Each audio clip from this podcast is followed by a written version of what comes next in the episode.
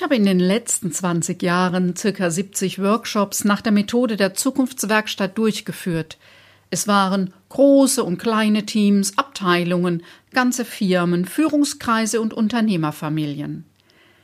Die Settings und Rahmenbedingungen waren unterschiedlich, das Ziel jedoch immer dasselbe, sich gemeinsam Gedanken über die Zukunft der innerbetrieblichen Zusammenarbeit, der Weiterentwicklung von Produkten und Service und dem Bild und der Wirkung nach außen, also dem Marketing und dem Vertrieb.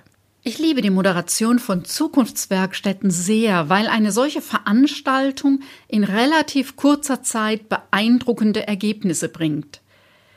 Ressourcen und Kritik werden benannt und notiert, Feedback für die Verantwortlichen, wie das Team die neuralgischen Themen bewertet, kreative Ideen für die Zukunft entwickeln und fördern das Gemeinschaftsgefühl, verbindliche Ziele formulieren, stärkt die Teamausrichtung und ein detaillierter Maßnahmenplan unterstützt die Umsetzung. Natürlich ist die Frage, was danach folgt. Bei allen ist der Arbeitsalltag mit seinen Anforderungen zeitintensiv und die neuen Ideen rutschen schnell in den Hintergrund. Deshalb gehören für mich immer mindestens zwei Folgeworkshops dazu. Eine Zukunftswerkstatt ist eine sehr effektive Moderationsmethode, die sich als Kick-off in einen Veränderungsprozess eignet. Sie geht übrigens auf die Zukunftsforscher Robert Jung, Rüdiger Lutz und Norbert Müllert zurück. Vor 50 Jahren war die ursprüngliche Idee, die Fantasie anzuregen, um mit neuen Ideen für gesellschaftliche Probleme ähm, zu entwickeln. Ich habe die Methode für die Anforderungen in Unternehmen angepasst. Und ich habe ein Modell entwickelt, wie im Nachfolgeprozess zwischen Abgeber und Übernehmer bzw. Übernehmerin damit gut gearbeitet werden kann. Herzlich willkommen zu meinem Podcast Generationswechsel und Unternehmernachfolge.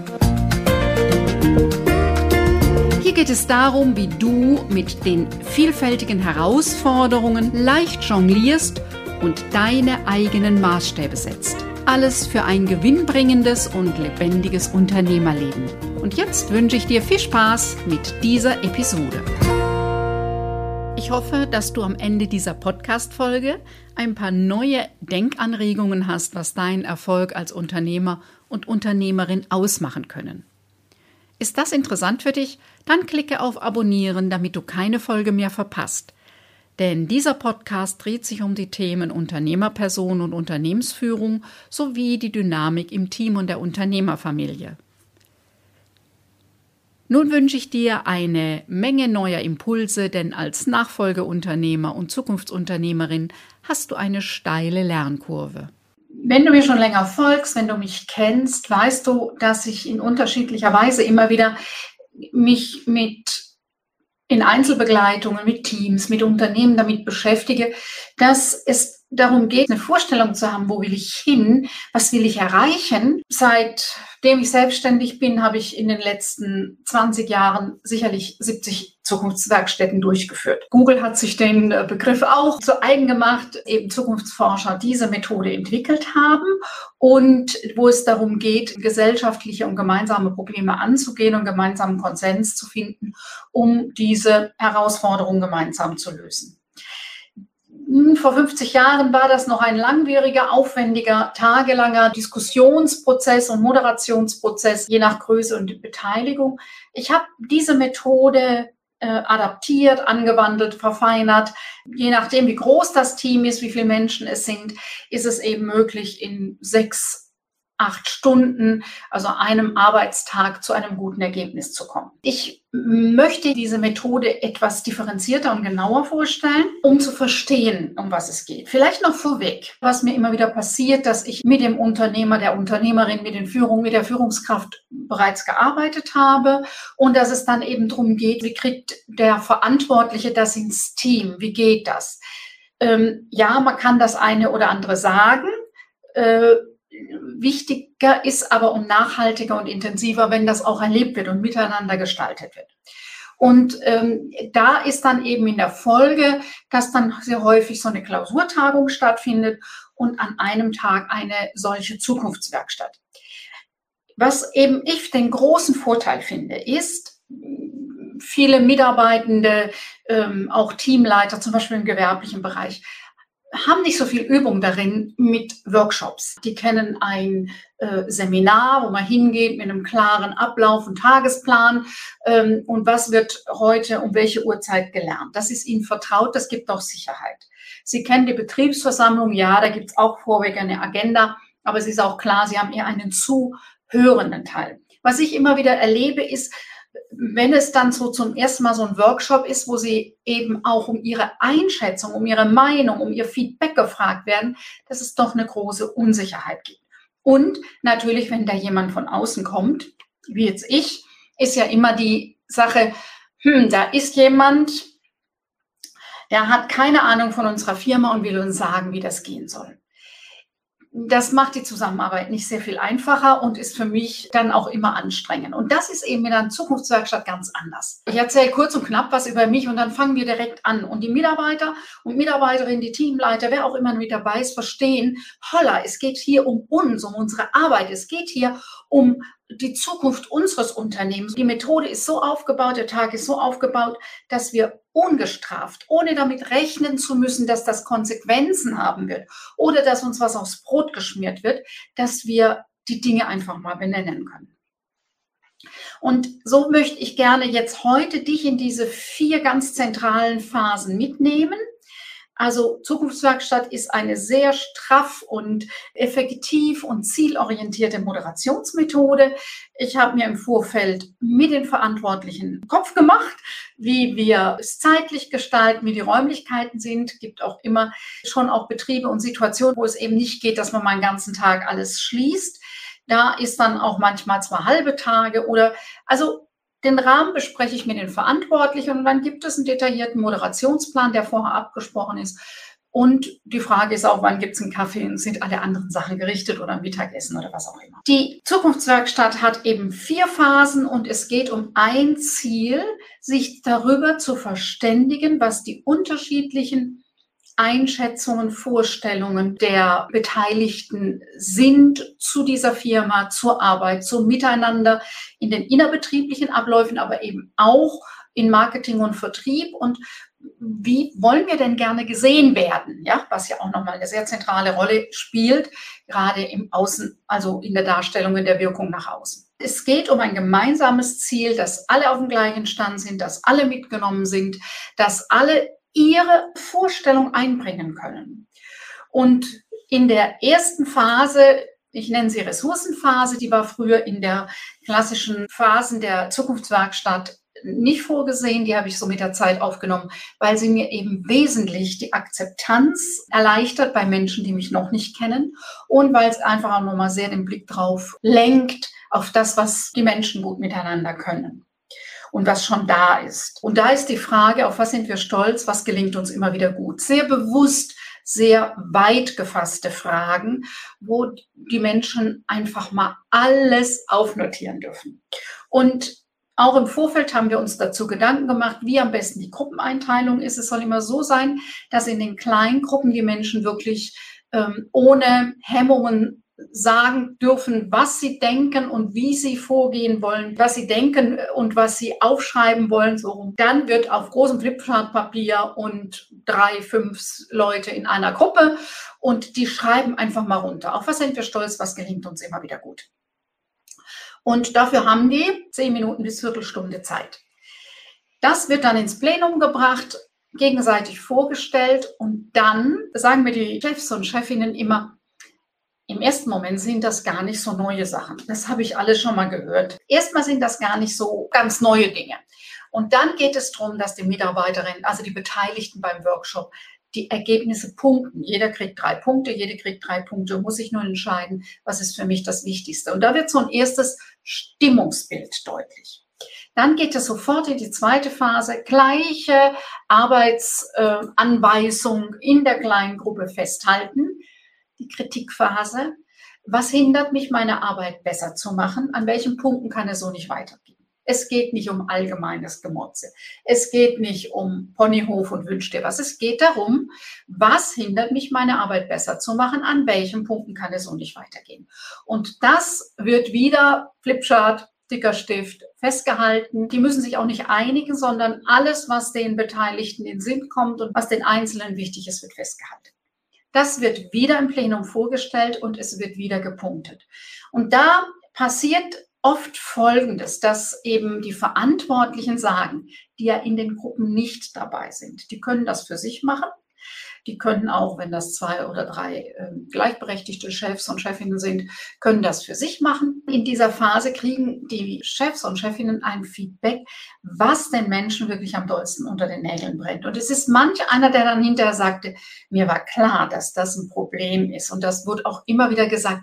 Aber dass das so brennend ist, ja klar, beim Chef, bei der Chefin, beim Teamleiter, beim Abteilungsleiterin kommen viele Themen an. Der eine benennt heute das, der andere jenes und dann müsste man wirklich mitzukriegen, wo es am dollsten brennt.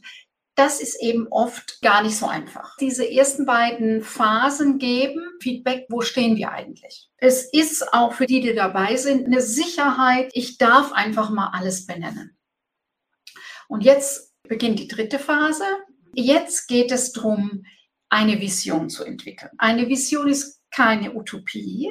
Eine Vision ist ungefähr angelegt auf drei bis fünf Jahre. Und so mache ich dann auch, das ist auch ein bisschen spielerisch, hat auch immer den Effekt, dass die Menschen aus dem Team nochmal zusammenrutschen und miteinander ähm, kreativ etwas Neues entwickeln. Ich habe dazu auch immer meinen äh, Requisitenkoffer dabei, äh, der gefüllt ist mit, mit spielerischem Material, mit Tüchern, mit Bällen, mit Zauberstäben, mit Plakaten, mit allem Möglichen. Die Aufgabe ist nun, dass sie in fünf Jahren ausgezeichnet werden, wo sie stehen als Firma, wo sie stehen als Team.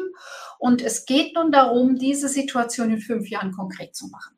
Jetzt ist nicht mehr Flipchart-Papier und Aufschreiben, sondern jetzt geht es darum, es darzustellen. Und wie sie es darstellen, das ist die Kreativität gefragt. Ich habe das mal übrigens mit Buchhaltern. Ein Teilnehmer stellte sich vor mich hin und sagte, Sie wissen schon, wir sind Buchhalter.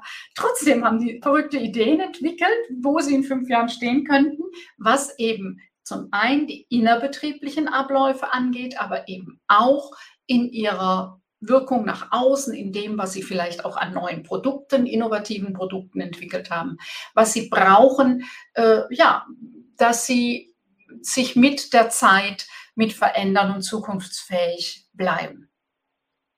Und äh, das ist immer ganz witzig, das wird dann auch präsentiert und es werden alle Ideen auch festgehalten. Und daraus äh, entwickelt sich nun die sogenannte Realisierungsphase, also jetzt geht es darum, nicht bei der verrückten Idee allein stehen zu bleiben. Das ist prima.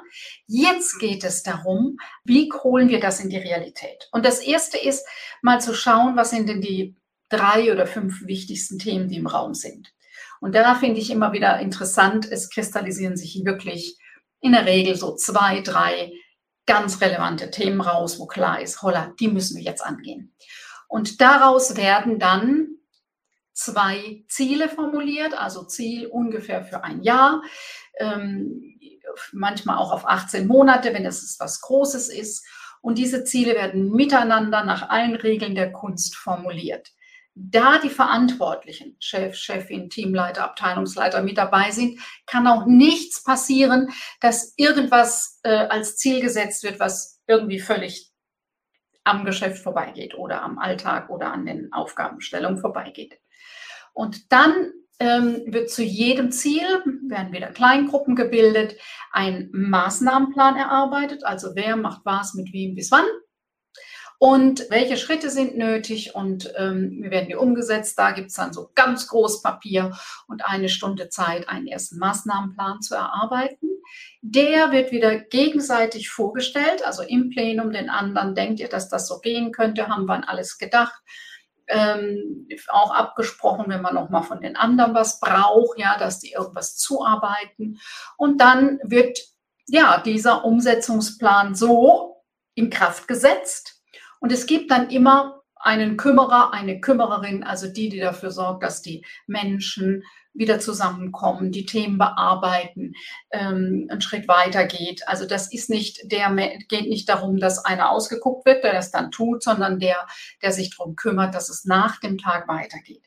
Denn das ist die größte Herausforderung.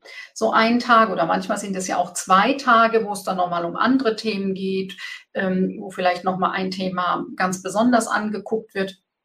Also so, ein, so Klausurtagung für äh, Verantwortliche.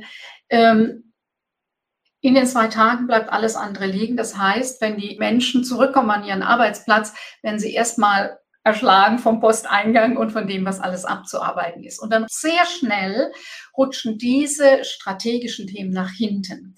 Darum ist es wichtig, dass wir am Ende des Workshops direkt einen Termin ausmachen in vier, sechs Wochen, ähm, wo ich mit dem Team dann weiter mit den einzelnen Arbeitsgruppen wieder schaue, wie weit seid ihr gekommen, was hat geklappt, was hat nicht geklappt und dann eben in weiteren ungefähr ähm, sechs Wochen einen nächsten Termin, so dass in drei Monaten, in einem Quartal, in einem Vierteljahr eine Menge in Bewegung kommt ähm, zu diesen Themen, dass es eingestellt wird und dass sich vielleicht auch zeigt, dass zu optimistisch geplant wurde oder dass Faktoren nicht benannt wurde, nur damit es vorangeht und die Ideen, die entwickelt wurden, dass die Themen, die Relevanz haben, auch weitergehen. Ich habe damit äh, sehr gute Erfahrungen gemacht und äh, mir erzählt schon mal der eine oder andere Verantwortliche, wenn dann sich so nach vier Wochen mal der Termin ankündigt, dass ich mich mit den Leuten wieder zusammensetze, dass dann plötzlich so eine Woche davor eine große Aktivität losgeht. Es ist völlig normal, weil jetzt geht es nämlich darum, es will ja niemand mir sagen, wir haben es nicht geschafft oder wir haben es vergessen oder ja. So, das ist so, dass es eben immer wieder auch Termine braucht zur Überprüfung, zur Kontrolle, wie es weitergeht und ähm, dass eben an vielen Punkten es so ist, dass die Veränderung des Business eben neben dem laufenden Business stattfindet von dem her immer noch mal ganz besondere Ressourcen braucht. Es gibt von meiner Seite dann immer ein Fotoprotokoll. Klar, die Papiere können auch mitgenommen werden und äh, manche tippen sich das ab. Heute sind die Fotoprotokolle so gut und gut leserlich, kann man eigentlich so weiterverwenden. Ich schreibe dann eine Auswertung. Das, was mir aufgefallen ist in der Zusammenarbeit des Teams. Wie reden die miteinander? Wie ist das Klima? Und was sind so Dinge, die mir auch manchmal am Rande gesagt werden, die mir auch auffallen, wie sie mit bestimmten Themen umgehen. Ähm, wer wem ausweicht, wer wen nicht aussprechen lässt, wer wen unterstützt, ohne Namen zu nennen, vertraulich. Aber das, was im System ist, was in der Organisation ist und mir auffällt, an der Dynamik, das benenne ich und mache nochmal Vorschläge, wie man da dran gehen kann. Es sind alle mitgenommen und es heißt noch nicht, dass es ganz einfach ist, sondern der Teufel steckt auch hier meist im Detail. Ich kann wirklich nur jedem Team das ans Herz legen. Ich habe auch schon übrigens Zukunftswerkstatt mit ganzen Unternehmen gemacht, also mit 150 Leuten lässt sich nicht alles machen. Also da gibt es so einen Teil, wo einfach die ganze Belegschaft gefragt wird. Es ist einfach eine andere Form, auch nochmal Rückmeldungen von allen zu erhalten und wo der Führungskreis dann mit den Ergebnissen überlegt, wie er weitermacht, also äh, was sie daraus für Schlüsse ziehen und in welche Richtung wohl die Entwicklung sinnvoll ist. Es ist auch zum Beispiel in der Unternehmensnachfolge verheddern sich Abgeber und Übernehmer, Übernehmerinnen oft, weil sie keine gemeinsame Zielvorstellung haben. Und weil sie keine gemeinsame Vorstellung haben, wie dieses Unternehmen in fünf Jahren aussehen soll. Jeder hat da so sein eigenes Bild und geht erstmal davon aus, dass das Bild stimmig ist und passt. Im ersten Schritt sich über das eigene Bild wirklich klar zu werden, wo die Stärken, die Schwächen, wo die Chancen, die Risiken sind. Ähm, und dann diese abzugleichen, nimmt viel Konfliktpotenzial raus und hilft, sich anzunähern, dass man eine ähnliche Vorstellung hat. Oder zu sagen, okay, da gibt es eine große Schnittmenge und es gibt Teile, die sind unterschiedlich. Oder so früh wie möglich klar zu haben, unsere Bilder sind so unterschiedlich, da gibt es keine Schnittmenge. Entweder sagt eben der Senior, der Silver Ager, ich ziehe mich raus, mach du das, oder der Nachfolger, die Nachfolgerin sagt, das macht so keinen Sinn. Es ist auf jeden Fall klug, so früh wie möglich Bescheid zu wissen. Wenn dich dieses Thema angesprochen hat und eine Zukunftswerkstatt auch für dich interessant sein könnte, dann lass uns miteinander sprechen. Den Link für ein kostenfreies Gespräch findest du in den Show Notes. Nächste Woche spreche ich hier im Podcast mit Maike Schneider über den Unternehmensansatz Profit First. Ich freue mich, wenn du wieder mit dabei bist.